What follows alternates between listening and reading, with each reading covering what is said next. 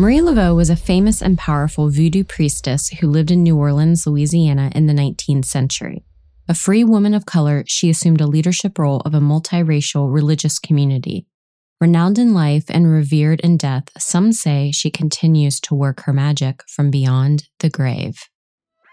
This is Supernatural Matters, a psychic story original, and I'm your host, Nicole Bigley. This week, a new episode of Supernatural Matters will air every day leading up to Halloween, where I'll be sharing an unexplained mystery, leaving you to ultimately decide natural or supernatural.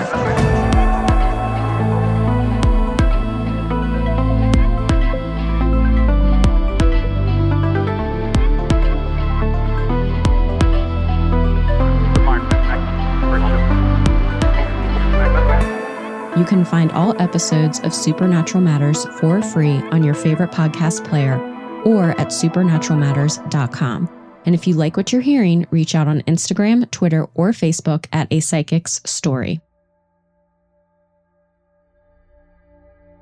There's nowhere in the world quite like New Orleans. No other city so visibly encapsulates the mix of the old world and the new, and no other city so obviously displays its belief in the supernatural.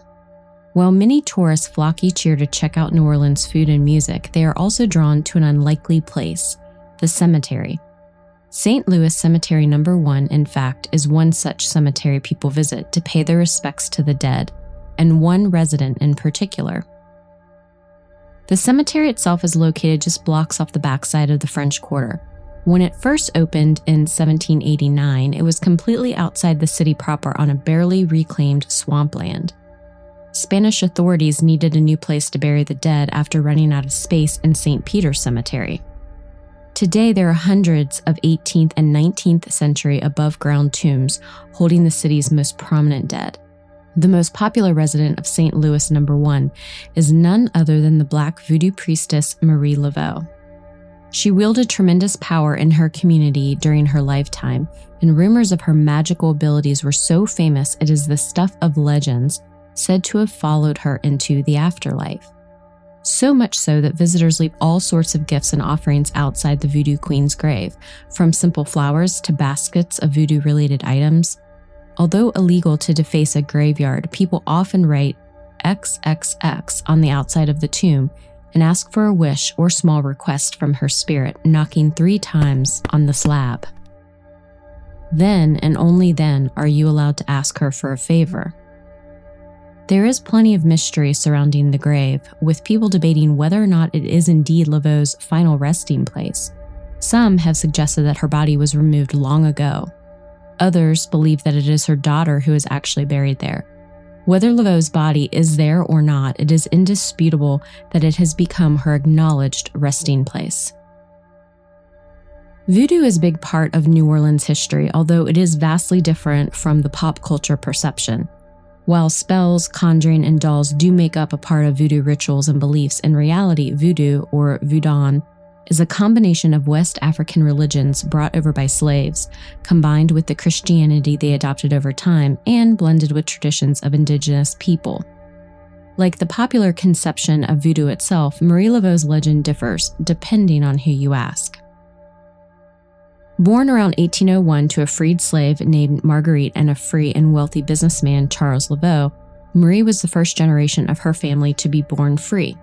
Laveau was a devoted Catholic all of her life, and to her, voodoo was not incompatible with her Catholic faith. Trained by voodoo practitioner Dr. John, who was allegedly an African prince from Senegal, Laveau quickly became his successor. She would lead in chants and sell cures and charms. She was also known to walk around town with a boa constrictor draped over her shoulders. The snake's name was Zombie, named after the serpent deity Le Grand Zombie.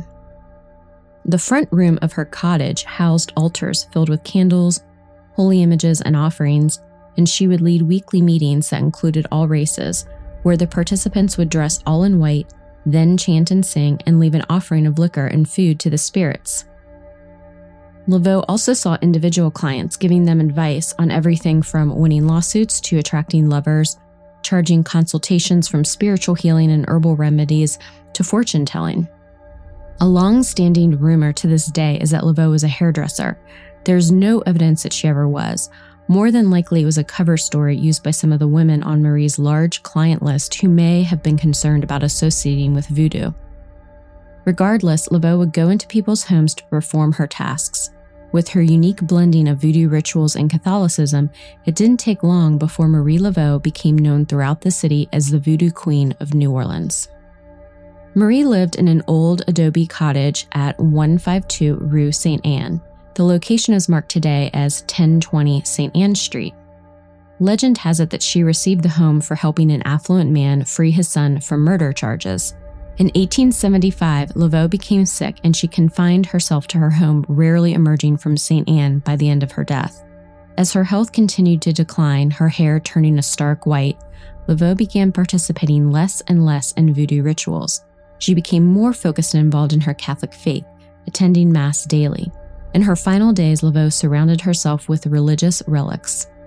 She died in June of 1881 with a devout trust in heaven. The original house was torn down in the year 1903 and a new structure was built on the same foundation, making some believe that residual energy from Marie Laveau still calls this location home. People have claimed to have seen her walking down St. Anne Street wearing a long white dress, her trademark tignon, a turban headdress, which had seven points folded into it to represent a crown. Marie's spirit and those of her followers are believed by many to perform rituals from beyond the grave at the site of her old house as well as her tomb. Now being used as a vacation rental, one story goes that a couple decided to visit New Orleans and stay at the Laveau house. After touring the French Quarter for a while, they returned to the house for the evening. As they were about to drift off to sleep, Sounds of chanting and even drumming cut through the silent night. At first, they thought that the noise was coming from outside. Unable to sleep, the husband went outside and walked around the block. He found nothing but silence. When he entered back into the house, the sound of chanting and drums picked back up again, and he then realized that it was coming from the living room. The couple were understandably totally freaked out and left in a hurry without even grabbing their stuff. After staying at a hotel that evening, they returned the next morning to pack up their things. As they walked to the center of the living room, a single white, pristine feather stood up from the floor. A single feather was Marie Laveau's signature object. It is considered a great symbol and relic among voodoo practitioners. Feathers are believed to bring the one who discovered it great luck. However, if it is discovered on someone's pillow, it brings sickness and death. Another person recounted his stay at the Laveau house. He had just taken a nap, and upon waking, his gaze led him to a shadowy figure standing in the corner of the bedroom. As he focused his eyes, he first believed that he was still coming out of a dream, but the black mass started to materialize. Frozen in fear, he closed his eyes and prayed. When he opened his eyes back up, the shadow figure had disappeared. Another account comes from a visitor who was waking up on the second morning staying at the home.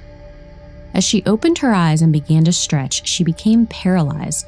She was physically unable to move, as if someone or something was holding her down.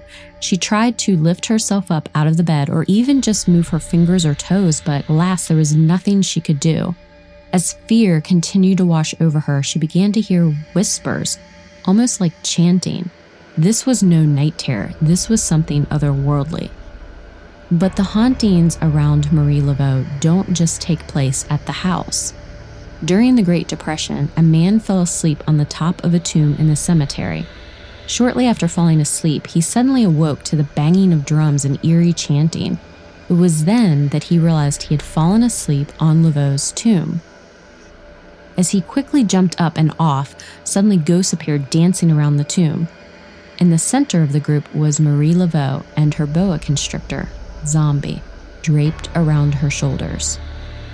In the mid 1930s, a man named Elmore Banks was making a purchase in a store that was located right by St. Louis Cemetery Number 1. As an old woman came in, the store clerk began to back away, clearly frightened. Wondering why the man would be so scared of just a little old lady, Banks watched in interest. The woman walked right up to him and asked, Don't you know me? To which he replied honestly, No, ma'am. Angered by his response, the woman slapped him and then levitated out the door as she passed over the graveyard and evaporated right into thin air. The next thing Banks remembered was the store clerk standing over him who informed him that was Marie Laveau. Thank you for listening to this episode of Supernatural Matters. So, what do you think? Has Marie Laveau's voodoo magic extended from beyond the grave? Or are the ghost stories just that stories? Check out the photos at supernaturalmatters.com and head over to a psychic story on Instagram, Facebook, or Twitter to give us your thoughts. Or you can also leave us a voicemail message at 1 800 880 1881. You can find all other episodes of Supernatural Matters for free on the website or on your favorite podcast player.